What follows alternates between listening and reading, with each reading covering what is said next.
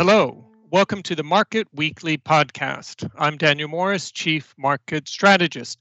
This week, we're going to do things a little bit differently. Instead of me interviewing someone about a particular topic, we're going to share with you some of the key conclusions from our Investment Outlook 2021, which we have just published. And I would encourage you to go to our website if you would like to take a look at the full document. The title of our outlook is Legacy of the Lockdowns, because clearly that's going to be what we need to consider when we envision macroeconomic and market developments into 2021. I also want to add, though, that in our outlook, we also discuss other investment themes, and in particular, how investors can manage the instability that certainly is not going away and we also devote a significant section of our outlook to the opportunities that we believe the green economic transformation offers to investors. Well, then, what about the legacy of the lockdowns? And of course, the word legacy can have both negative and positive connotations, and that's certainly the case here. Uh, some of the negative connotations of the lockdowns that we've experienced this year are going to be significantly higher levels of government debt for many countries. And of course, beyond the very meaningful and significant human cost of the pandemic, uh, we also have the survival of individual businesses that have been threatened and even the future of some entire industries. Now, at the same time that we have these challenges that businesses and economies will be facing, that creative destruction inevitably also creates new opportunities. And as we, as investors, think about that, it will be looking for those opportunities that we imagine or sure will arise as economies and countries and individuals adapt to this changed landscape. Another positive legacy of the lockdowns is arguably the change in mentality that's taken place over the last nine months or so.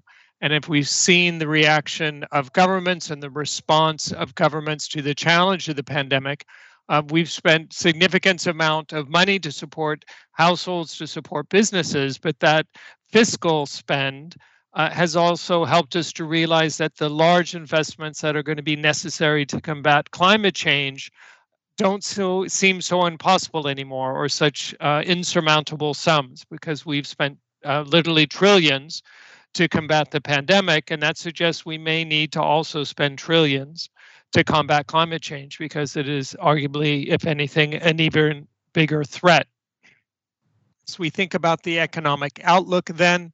I think we all appreciate that in the near term, there are still significant challenges.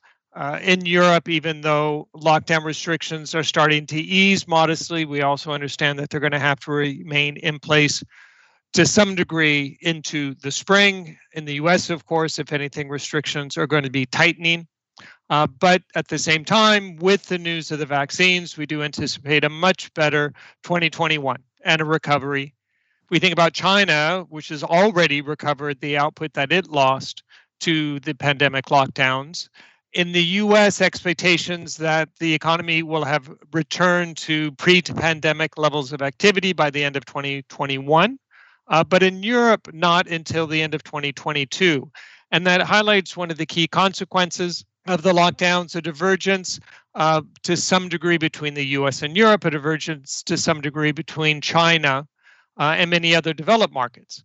If we think about the US and Europe and the fact that Europe is going to take longer to recover its lost output, at least some of that has to do with the reaction uh, exactly of the governments to the pandemic in Europe, you had much more generous and long lasting labor market support, furloughs, Kurzarbeit programs, and so on, uh, which serve very well to keep the unemployment rate relatively low in Europe compared to the US. But the consequence of that may mean less flexibility in the future. As I said at the beginning, we all understand that the economy is going to be different after the pandemic.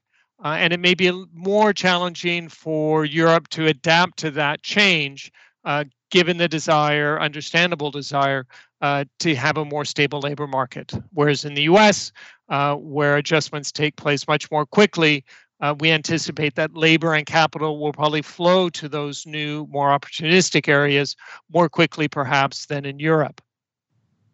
In China, of course, we appreciate that uh, in general, it's managed the pandemic uh, quite well. As I said, the economy is already growing. It's going to be uh, practically the only major economy to have positive economic growth in 2020.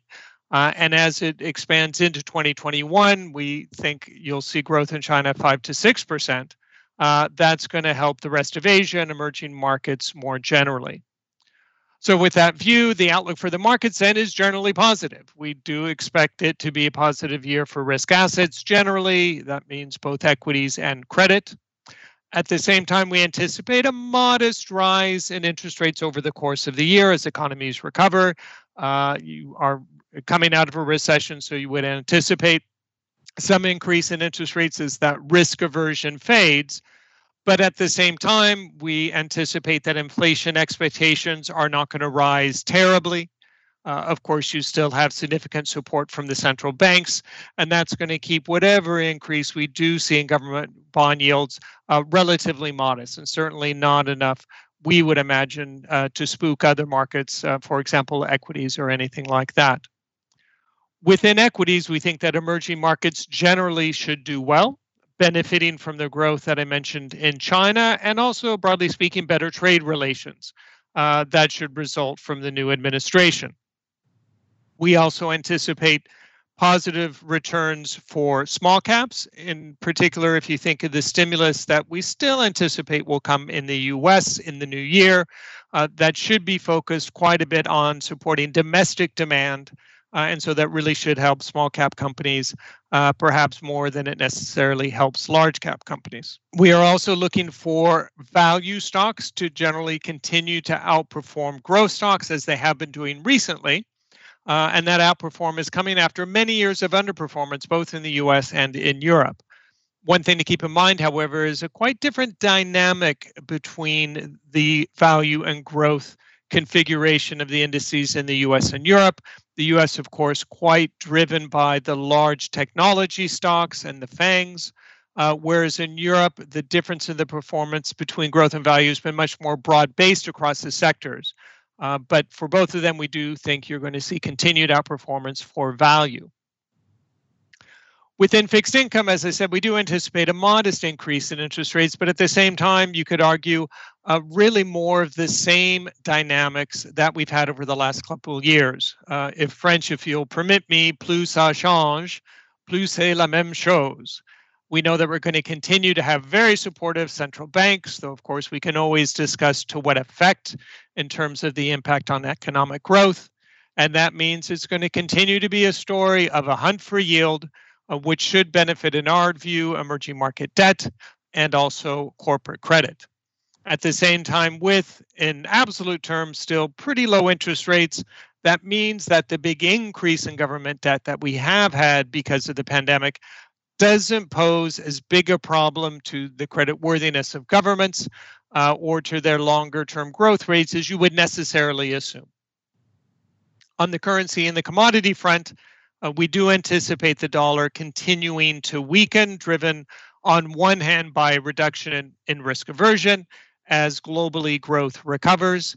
And particularly when you think about the exchange rate versus the euro, uh, fundamentally, probably a more supportive, more expansive Fed uh, than what we expect from the ECB, and a bigger increase in the money supply in the US, which generally speaking would argue for a weaker dollar. Final point on commodities, then, as it is still relatively early stages coming out of the recession, it's an environment where commodities generally do well. And of course, we always think of the demand that should be coming from China. To conclude, then, the legacy of the lockdowns, of course, both positive and negative. Uh, more debt, undoubtedly. Uh, also, a reconfigured economy, and we're looking for the opportunities in that reconfigured landscape. And finally, and arguably most importantly, a change in mentality. And we think we have the chance to rebuild towards a more sustainable and hopefully more equitable future. Well, that's all the time we have this week. If you have any further questions, please do not hesitate to reach out to your BNP Paribas Asset Management contact. I hope you will join us next week when I'll be speaking with Raul Leote de Carvalho on equity factor investing in 2021. With that, goodbye and take care. This podcast presentation includes a discussion on current market events and is not intended as investment advice or an offer of products or services by BNP Paribas Asset Management. Please keep in mind that the information and analysis in this presentation is only current as of the publication date.